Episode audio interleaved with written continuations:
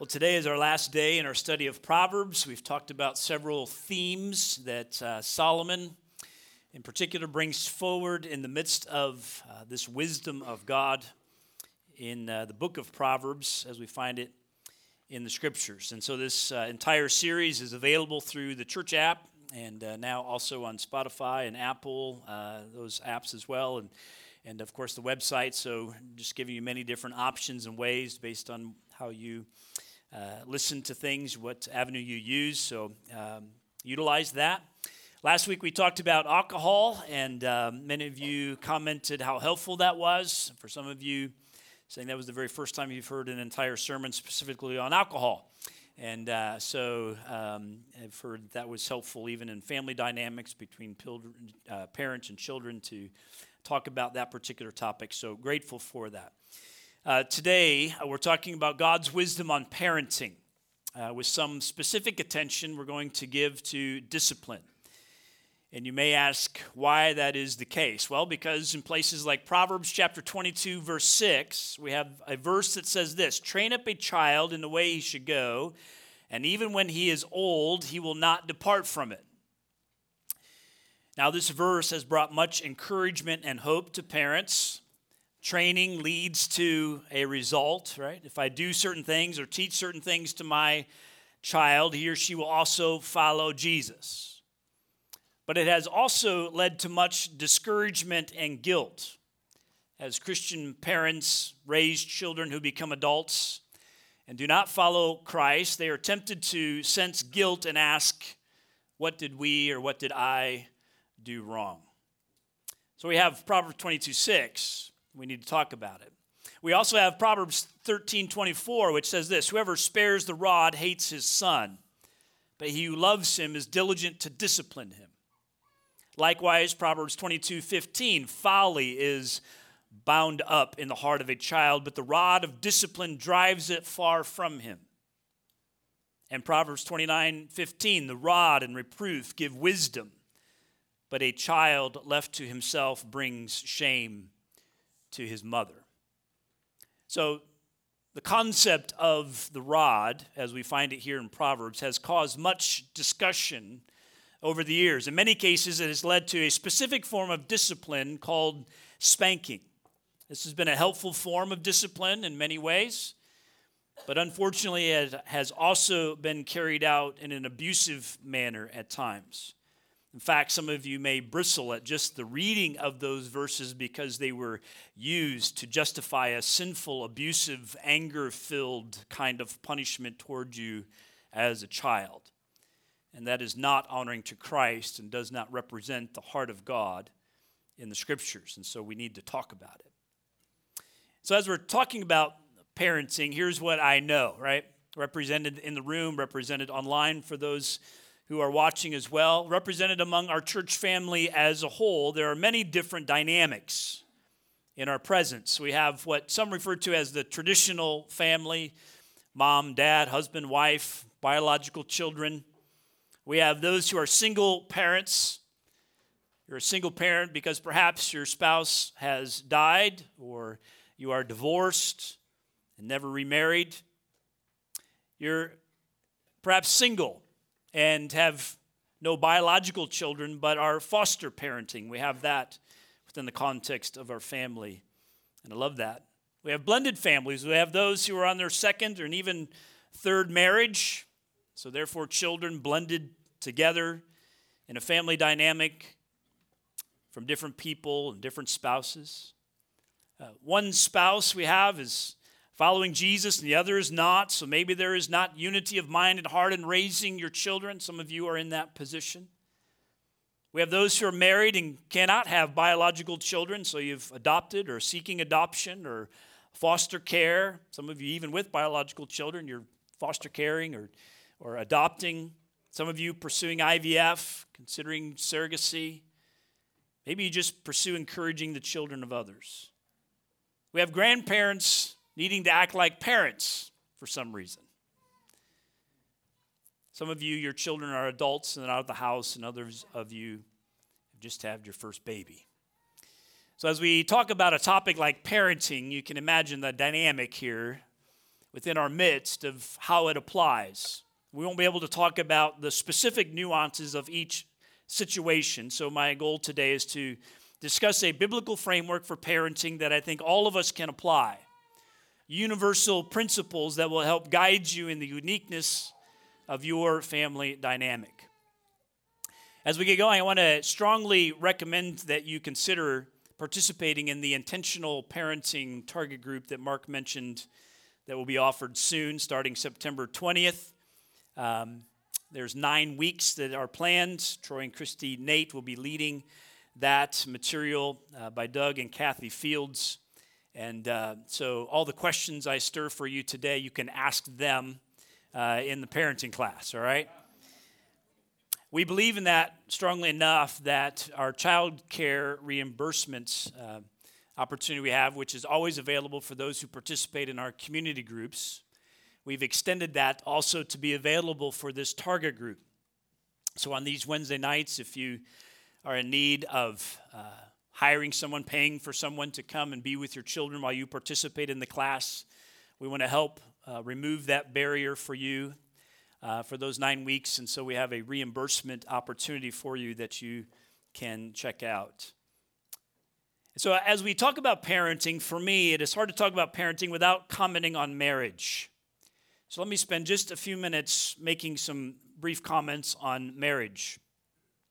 First of all, I think it's important for us to always be reminded, right? Our, our need to respect and value God's design for marriage and the family even when it's not your reality. Uh, we talked about this uh, um, in a great extent back in the fall in our Grounded series that we did. And so if you were not here or if you would like to review that, you can certainly do that in the archives on the website or the app. But the, that series went to, into this in depth. But just reminding ourselves once again God's design in creation, His created order is one man, one woman, made one flesh by God, uh, following Christ together for life, and following God's creation mandate to be fruitful and multiply. That's God's design as He created it. God has put the desire for marriage in the heart of man and woman, and therefore I believe marriage is foundational and it is formational in regards to God's design. Uh, all cultures have some expression of this husband and wife relationship. You can travel around the world and see it in every culture, in every place. Even for those pursuing a relationship different than man and woman, those who pursue a homosexual union, right? Why is there this desire and longing to have marriage legalized and approved that we have seen over years? Why is that, right? Even though we would say that's not according to God's design. Why, why do they have that desire? Because I think God has placed it within the heart of humanity. They are pursuing what is foundational and formational to humanity, this marriage relationship. So we need to always respect and value God's design for marriage and the family, even when it's not your reality, right? One man, one woman together for life. There are some of you listening right now, that's not your reality, that's not your experience for one reason or another. Even in that situation, may we respect and appreciate and value what is God's design and find God's grace in the midst of whatever circumstance you're in. A second observation about marriage is that I believe it's the most intense form of relationship we know. First of all, it's designed to reflect the full image of God and His glory, right? Male and female, God created them in His image. And so when we come together as husband and wife, as Genesis uh, 2 communicates and become one flesh, this is the most intense relationship we know. Designed, I think, to deeply refine and to sanctify us. Right? You put two people with differences of perspective and preferences and character and all of that, you put them together for life that's different than a friendship of which you can kind of join, you know, jump into and jump out of, or maybe discontinue a friend. Like marriage relationship, as God designed it, is to be that unity together of husband and wife for life. And in that, it is an intense form of relationship, the most intense, divine, uh, designed to, to deeply refine and sanctify us. Another observation about marriage is that it is one of the best gifts you can give to your child. One of the best gifts you can give to them is a Christ honoring marriage. A loving, Christ honoring marriage. More so than the greatest birthday parties or the latest in fashion or technology. The greatest gift I think you can give to your child is a loving, Christ honoring marriage. One of the ways that Kelly and I have framed it for couples along the way as we've sought to try and encourage this endeavor is to always have a Christ centered marriage and to have a marriage centered family. To have a Christ centered marriage and to have a marriage centered family. First and foremost, Christ being at the very center of your relationship as husband and wife. Secondly, then, in the dynamic of family to have a marriage centered family, to keep your marriage a priority, to continue to date your spouse and love them and cherish them. Um, too many times we've seen when children come along, uh, all of a sudden the attention and the resources and everything goes to children, and in a sense, it becomes a child centered family. And when the empty nest years come, a husband and wife look at each other and ask the question, Who are you? Right? Um, may that not be the case. Um, and all of the challenges of, of family dynamic have a marriage centered family. Now, for those of you that are single parents or divorced and maybe remarried, this is perhaps a hard one to think about and consider because you may already feel like you have failed. And I would just simply say, friend, live in the midst of God's grace and seek to live for Christ in that second or third marriage. Don't let the enemy make you think you cannot choose today to honor Christ, right? Um, honor him in that situation. And lastly, comment about marriage is that the unity of mom and dad, or husband and wife, is best for effective parenting that unity is really important. Whether you find yourselves kind of co parenting now in other relationships or whether you are together as husband and wife, the unity of mom and dad is really key to effective parenting. So, in the midst of this marriage relationship, which is already intense, you throw in some little munchkins who are self centered sinners right out of the womb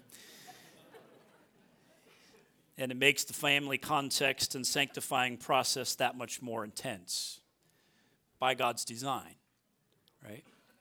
Um, I love what Paul Tripp write, writes in his book, Parenting. And um, let me just encourage you to perhaps consider getting that, that resource. Again, Paul Tripp, Parenting. Um, and in fact, if you feel that you cannot afford one and you would like to have a copy, uh, I commit to you to buy one for you. And uh, so just simply write that on your connection card or let us know in some way that you would like to have a copy and you will receive one soon. But in that book, one of the principles he mentions is that there is nothing more important in your life than being one of God's tools to form a human soul. It's a great truth. The privilege, the blessing um, of being a parent and forming the soul of your child. Scripture speaks of this kind of all throughout in various ways. I love turning to Deuteronomy chapter 6, verses 4 through 9, which says this Hear, O Israel, the Lord our God, the Lord is one. You shall love the Lord your God with all of your heart and with all your soul and with all your might. And these words that I command you today shall be on your heart. You shall teach them diligently to your children and shall talk of them when you sit in your house and when you walk by the way and when you lie down and when you rise.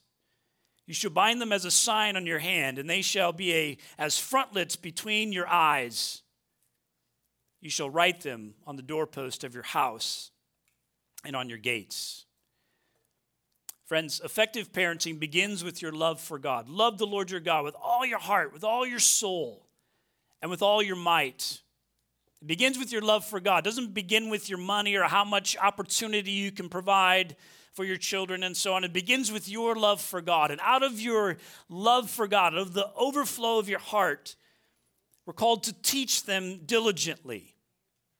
This is intentional and purposeful. Some freedom is found in this as we look at our family units, right, of how we go about this for traditional Jewish families following an Orthodox way. A child between the ages of 6 and 10 will be taught the first five books of the Bible called the Torah by a rabbi, and many of them will even memorize that amount of scripture. We don't typically practice that within our context, but yet there's opportunity for us to teach them diligently in a variety of ways. What I love most about Deuteronomy 6 is that it communicates with us about not so much about this kind of moment or event oriented teaching of these things as much as this lifestyle kind of teaching. Talk about it when you sit in your house, when you walk by the way, when you lie down, when you rise, binding them as a sign on your hand and frontlets between your eyes. Those who took this command of God literally, they would, in the Jewish tradition, they would wear little boxes of leather on their forehead and on their arms with scripture inserted into that as a way of doing this very thing. Not so sure that it's a literal command as much as it is just identifying with God. Like, man, my life is lived with the presence of God right before me, right? That my children see the active faith that I have, that I this love for God that is lived out in my life. Teach them diligently as you go along the way. Speak of Father, Son, and Holy Spirit as we just sang in your everyday conversation, recalling times of God's faithfulness, pointing the hearts of your children to God as you experience nature and the atmosphere. As you talk about situations at school and friendships and forms of entertainment, every aspect of life, how can we insert? How can we bring God into the equation? How can we point the hearts of our children in all of the various contexts that we face in life? I love what Proverbs 14 26 says. Says, In the fear of the Lord, one has strong confidence, and his children will have a refuge. And in Proverbs 20, verse 7, the righteous who walks in his integrity, blessed are his children after him. What you live in your life, certainly your children benefit from. Parents, you are the primary discipler of your children. It may not feel like it at times, but you have the greatest influence. And we here at Crossroads love to partner with you. We believe the church does not take the place of parents, right? But we instead we, we love to come alongside you and walk with you through those opportunities that you have. If you haven't observed it, up on the wall here by our children's check in, when there's a jar with 938 Skittles in it, excuse me, 936 Skittles in it. Those 936 Skittles represent the weeks that you have from birth to 18 years old. That's the time that you have in those formative years. And so, our student ministries, our children's ministries, they love to help uh, provide resources for you. We pray you take opportunity to uh, read the newsletters and things, the books that are recommended, and all of that. We try to provide good resources for, resources for you to guide you in the midst of that journey. We have a core value here at Crossroads, which says this We love partnering with and equipping families as church and home blend together to influence the next generation toward authentic faith. Authentic faith, I like that phrasing. That's the goal to encourage that within our children. The New Testament emphasizes the role of parents as well. So Deuteronomy 6 and other Old Testament passages, but the New Testament does as well. Ephesians chapter 5 is a great context. Paul, who wrote this letter to the people of, Ephes- uh, of Ephesus, um, he, he comments on husband and wife relationship. It begins with the marriage. Then in verse 33, he summarizes it with this However, let each one of you love his wife as himself, and let the wife see that she respects her husband. Children, obey your parents in the Lord, for this is right. Honor your father and mother. This is the first commandment with a promise that it may go well with you and that you may live long in the land. Fathers, do not provoke your children to anger, but bring them up in the discipline and instruction of the Lord. We see the family unit in context here, right? Uh, marriage and children. What caught my attention that I want to share with you today is verse 4 of chapter 6 there. Fathers, do not provoke your children to anger. The word provoke, to stir up. Here it's communicated not to stir up anger in your children. I was taught a lesson of this. The Lord hit it home to me early on in our parenting with our oldest son. He and I, uh, at times, we're on very different wavelengths. We communicated differently, and so on. We were a bit like oil and water. Thankfully, uh, God has redeemed that, and both of us have grown and matured, and we have a wonderful relationship today. But there was a time where it was not so much the case, and one time uh, had an exchange with uh, with my son, stirred him to anger, provoked him to anger to the point where he walked in his bedroom and punched a hole in his wall. And uh, I left that hole there for a lot of years. Matter of fact, it was just a couple years ago when Paisley moved into that room that I finally patched it. I left it there because I wanted it to be a reminder for me of this very principle. And God used that experience to begin to change my heart of how I parented. So we're not to provoke them. We are to bring them up in the discipline and instruction of the Lord. The translation here, the Greek word translated bring them up, is only translated in that way here, bring them up. It's used seven other times in the New Testament. Four times it's translated as feed. Three times it's translated as nourish. So the root of the word is kind of this, this aspect of feeding, this experience of feeding your child.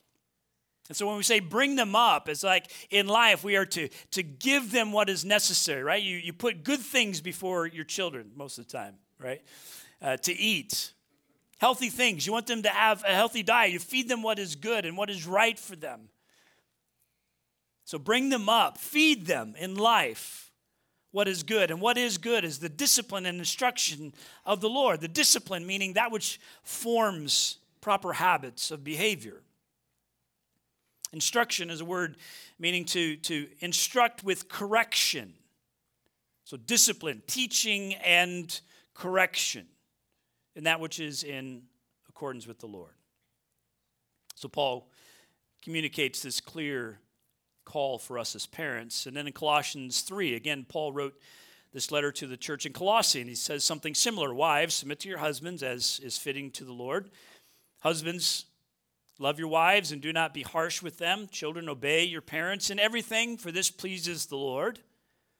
And fathers, do not provoke your children lest they become discouraged. Similar pattern here. The word for translated provoked in this case is a bit different, though. It's stirring someone to resentment and bitterness, kind of a prolonged treatment of what we find in Ephesians, stirring them to anger in such a way that it forms bitterness within them. So we must be careful. But yet we have a clear call to teach them well and to bring them up and train them. Now, clearly taught, we have this responsibility to raise our children thoughtfully and purposefully. But we don't get to do this just any way that we want to. So let's go back to Proverbs chapter 22, verse 6. Train up a child in the way he should go, and even when he is old, he will not depart from it. The word train up in the Hebrew of the Old Testament, it's used three times in the dedicating or devoting of a building for a specific purpose this commitment, this dedication. So to train up, committing to train our children for a specific purpose. And that is the way that he should go. Many commentators see two aspects of the way that he should go. First and foremost, of course, according to the way of God. How should we train up our children? According to the way of God, the things of God, what is of him and his glory what God says is best, not what we think is best. So train him up in the way he should go, according to the Word of God. secondly, this can speak to the fact of training them up in their uniqueness.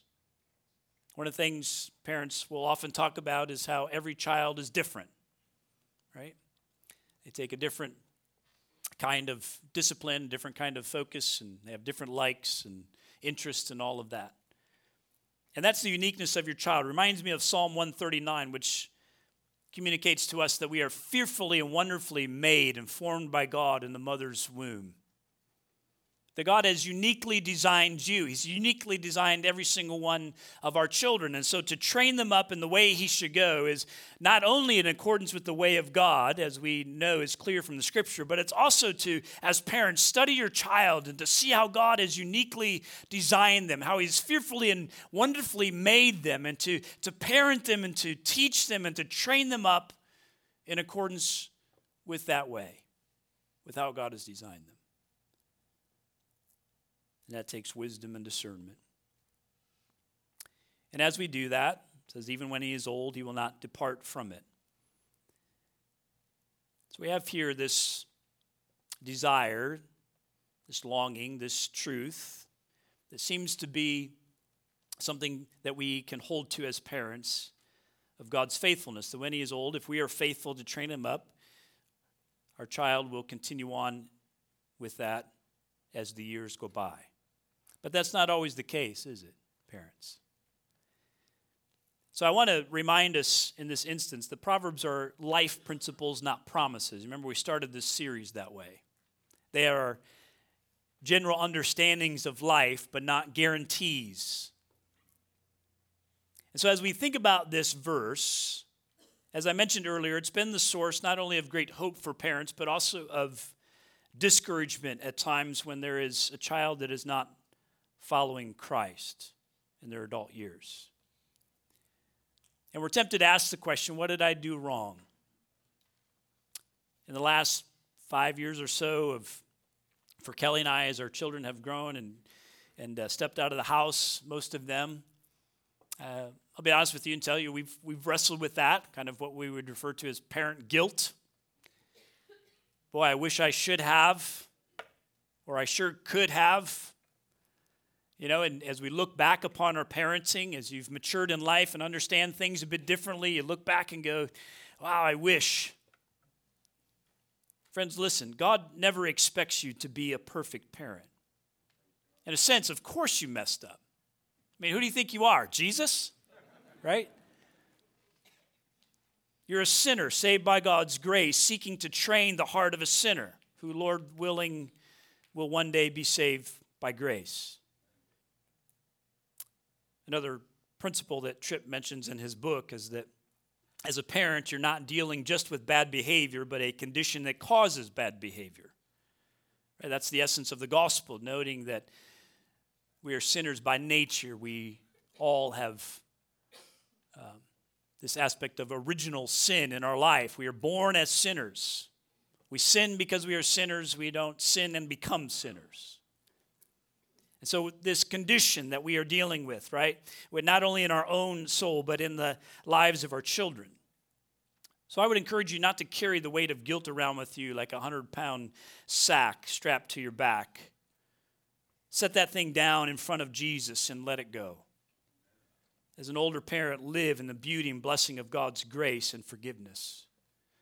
Every parent has a need to confess falling short right? Blowing it more than a time or two.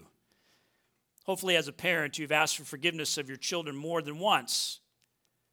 Let them see you model confession and repentance. And children in the room or listening online, listen, don't expect perfection from your parents. They'll blow it, they'll contradict themselves, they'll have shortcomings and short fuses at times, they'll make mistakes. And as you live with your parents, always remember you yourself have your own shortcomings and sinful desires that they have to deal with. That's the beauty of the gospel. It's remembering I'm a sinner desperately in need of God's grace and mercy. And I recognize in any relationship, I battle sin just like that person battles sin, right? The issue is sin, not the person. Children, the issue is sin, not your parents. Parents, the issue is sin, not your child. So we seek to address the sin as we love one another well. Now, I will also say this, parents there is a difference between guilt and conviction of the Spirit. And if you sense the Spirit of God convicting you about something specific from your parenting and you have never dealt with that, then yes, have a humble and brave conversation with your child and confess it. And stop letting the enemy hold it over you, accusing you, discouraging you, sidelining you from the work of God. Confess it and live in the beauty of God's grace.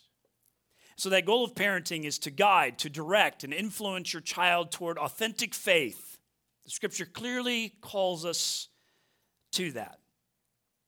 So, let me end today with a few thoughts on discipline. A few meaning 10. So, we're going to walk through these quickly. First is just one of my observations that I would encourage you with is to think in terms of discipline, not punishment. And I would encourage you with that, even changing terminology. If you're not, if you don't typically speak of discipline, you use the word punish. Maybe it's just me, but discipline to me seems to emphasize more so the training over time. Remembering that parenting is about time, it's not an event. Discipline their mind and heart toward honoring Christ. And so think in terms of discipline, not just punishment. Number two, let's follow the example of our Heavenly Father who models discipline. Hebrews chapter 12, the next few observations will come from this text. It says, Consider him who endured from sinners such hostility against himself, so that you may not grow weary or faint hearted. In your struggle against sin, you have not yet resisted to the point of shedding your blood. And every time I read that, it just is pricks my heart. Verse 5 And have you forgotten the exhortation that addresses you as sons? My son, do not regard lightly the discipline of the Lord, nor be weary when reproved by him. For the Lord disciplines the one he loves and chastises every son whom he receives. It is for discipline that you have to endure. God is treating you as sons. For what son is there whom his father does not discipline? If you are left without discipline, in which all have participated, then you are illegitimate children and not sons.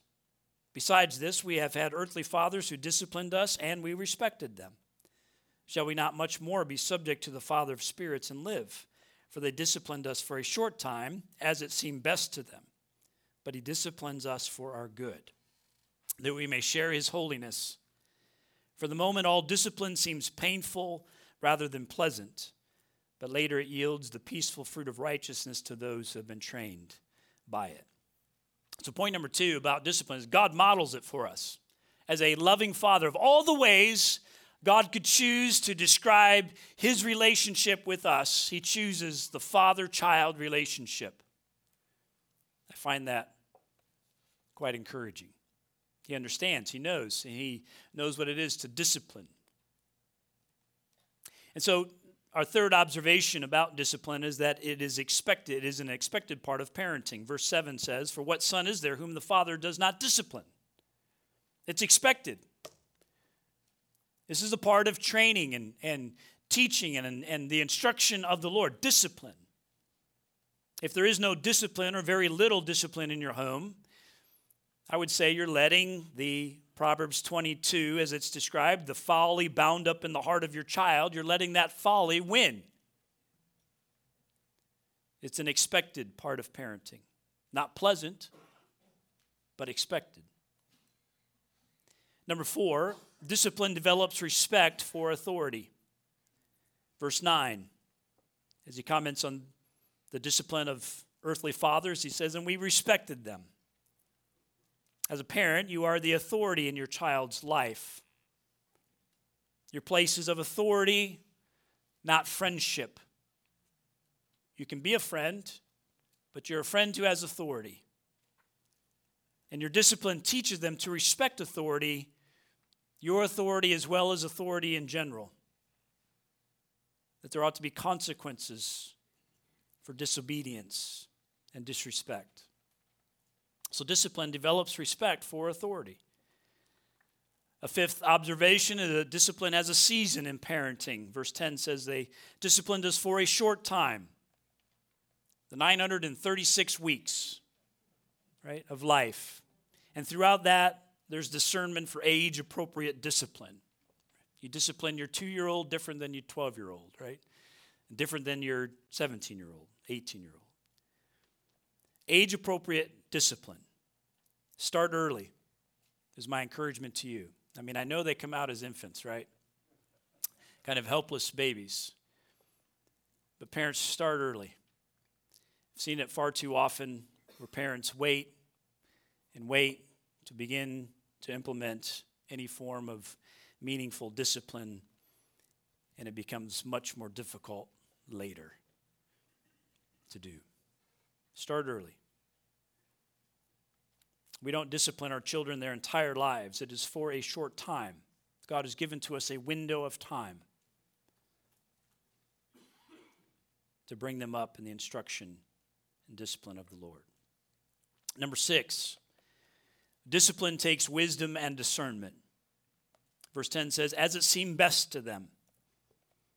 And I think there's some reality to that. Each child is different, every situation is different. Some children you look at with a firm look and they crumble to the ground, right? Some children you can use a much more firm way of discipline and they kind of glance at you with a smirk. Like that didn't hurt, right? They're each different.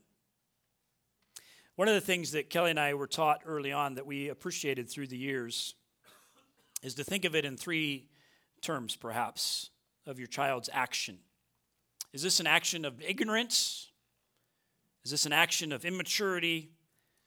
Or is this an act of rebellion? And as you weigh out your child's action and kind of seek to determine what category it may fall in, each of those categories requires a different response. Ignorance would require what? Teaching. Immaturity requires what?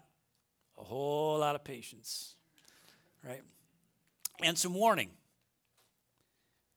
And rebellion or direct disobedience requires loving and firm discipline. So maybe that's helpful for you to think in those terms in your parenting as it has been helpful for us. So, discipline takes wisdom and discernment. And pray like crazy, parents. Pray like crazy for God to give you wisdom with each child, with every situation. And that's the hard work of parenting. It's the hard work of your own soul, right? To, to take the time needed to handle discipline well A seventh, seventh observation about discipline is it needs to get the child's attention. That's a kind way of saying it needs to cause some pain. Verse 11 For the moment, all discipline seems painful, scripture says. And again, different for different children and different ages. I would say the younger they are, the more concrete or less abstract the discipline needs to be so that they get it. And here we can return to the three proverbs that we read earlier about the rod. Proverbs 13, for example, verse 24 Whoever spares the rod hates his son, but he who loves him is diligent to discipline him. What is the rod? Well, in the scriptures, the rod are clear. The rod is clearly a, Uh, a tool used by a shepherd to protect and beat away other animal threats and even thieves. That's the rod. That was the tool that they would use to, as a weapon for protection. Different than the staff, perhaps. Now, some shepherds may have been trained with the staff to use it both as a rod and a staff, but they were separate instruments. The staff being the one maybe you're most familiar with, it has the, the rounded top, and the crook of the staff was used to guide by the neck or by the stomach. Proverbs 23 4 maybe the most familiar teaching of the rod and staff. It says, Even though I walk through the valley of the shadow of death, I will fear no evil, for you're with me. Your rod and your staff, they comfort me.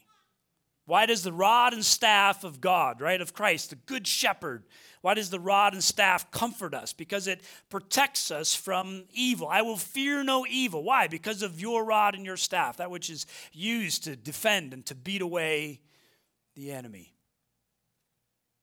So clearly, the rod is a tool used to protect. Sheep are defenseless animals, so they need someone looking after them, just like our children do in the years of raising them. I saw a video the other day, it was a reel, made me laugh, and even visualizing it kind of makes me laugh once again. But this, this uh, out in the field, they were digging this ditch about three feet wide, uh, the length of the field, and, and a sheep had found its way trapped in the ditch. And the shepherd was kind of straddling the ditch to lift out the sheep and to bring it to safety. And so he lifts out the sheep and places it on safe ground, and the startled, the sheep begins to run and runs, and about 30 feet later jumps right back into the same ditch, right? We need someone to guide us. So the rod is used for defense. The rod is also used as a tool of correction. A tool of correction. I won't take the time to share with you other verses of which we see the rod mentioned, but throughout the scripture, it's used as a tool of correction. And this is where um, the specific form of discipline, spanking, has often been uh, taught in regards to the rod. Um, and I won't take a lot of time on this, other than to say, uh, I think spanking can be, and even at times should be, a form of discipline when done well, when done patiently, lovingly, and thoughtfully. Remember, you're, you're, you're getting at the heart, not just behavior.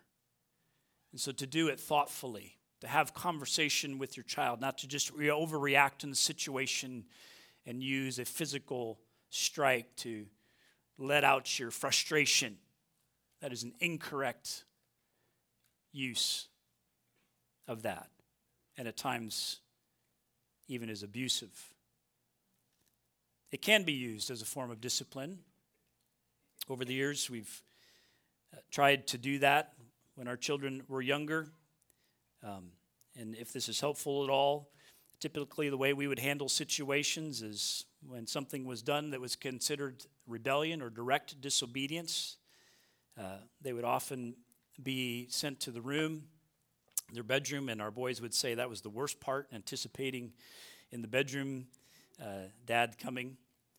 There was conversation before any manner of discipline um, so that they understood the why and what was going to happen. There was the application of that discipline, and then there was a loving embrace afterward, assuring them of our love for them. So it can be a form of discipline. It Doesn't have to be the only form of discipline. There's other methods, timeouts or grounding or restrictions or things of that nature, right? And this is where the wisdom and discernment of parenting comes in. How do we discipline our children? Whatever it is, whatever method you decide, it needs to get your child's attention. The manner of discipline is unpleasant or painful. Uh, and so we need to consider that. And just some thoughts for you in the midst of that as you yourselves determine what God would have you to do. An eighth observation of discipline is that it has lasting fruit. The blessing of it. Verse 11. Later it yields the peaceful fruit of righteousness to those who have been trained by it. Um, so it has lasting fruit, has a good outcome when done well. A ninth observation and the tenth can kind of go together. Uh, consistency and clarity are key in discipline. Being clear of what um, the discipline is for, being clear of what the expectations are, and consistency to follow through. And number 10, value the process and progress over perfection. No one has ever had the perfect child, and neither will you, right? But consistency and clarity over time will train a heart toward honoring Jesus. and pray like crazy for them. Right? Pray like crazy for them. Um, remember not to get so focused on needing to do everything right that you forget that the heart transformation of your child and you uh, are a result of the work of the Spirit of God within you. So pray for them. Pray for your children earnestly and by name. Pray for them daily um, that they'll know the love of Christ. To finish out, Paul Tripp makes this one last observation. No parent gives mercy better than the one who is convinced that he desperately needs it himself. Right? No parent gives mercy better than one who is convinced that he desperately needs it himself. That's the gospel. The good news of Jesus, realizing parents, we battle sin, our children battle sin, and the goal is to bring them up in the discipline and instruction of the Lord, lovingly, graciously, truthfully, um, to honor Him and to glorify Him. Amen? So may the Spirit give us wisdom, parents, grandparents, um, in this endeavor. And uh, whatever circumstance you find yourself in, uh, may the Spirit of God help us with that next generation uh, to raise them well for His glory. Let's pray. Father, as we think about this, uh, Lord, uh, we um, come to you asking, Lord, for your grace and your mercy. We are uh, sinners saved by your grace, uh, wrestling with our own imperfections and weaknesses, and seeking to parent well those whom you have entrusted to us, whether that's through biological children, whether that's through adoption, through foster care, whatever it may be, Lord, you have entrusted to us um, lives, souls, and the blessing we get to have of forming and shaping, being used as a tool of you to, to form and shape the soul of that child. Help us, dear Lord. We need you desperately in the midst of that. Um, give to us that wisdom and discernment that only comes through you. In Jesus' name we pray. Amen.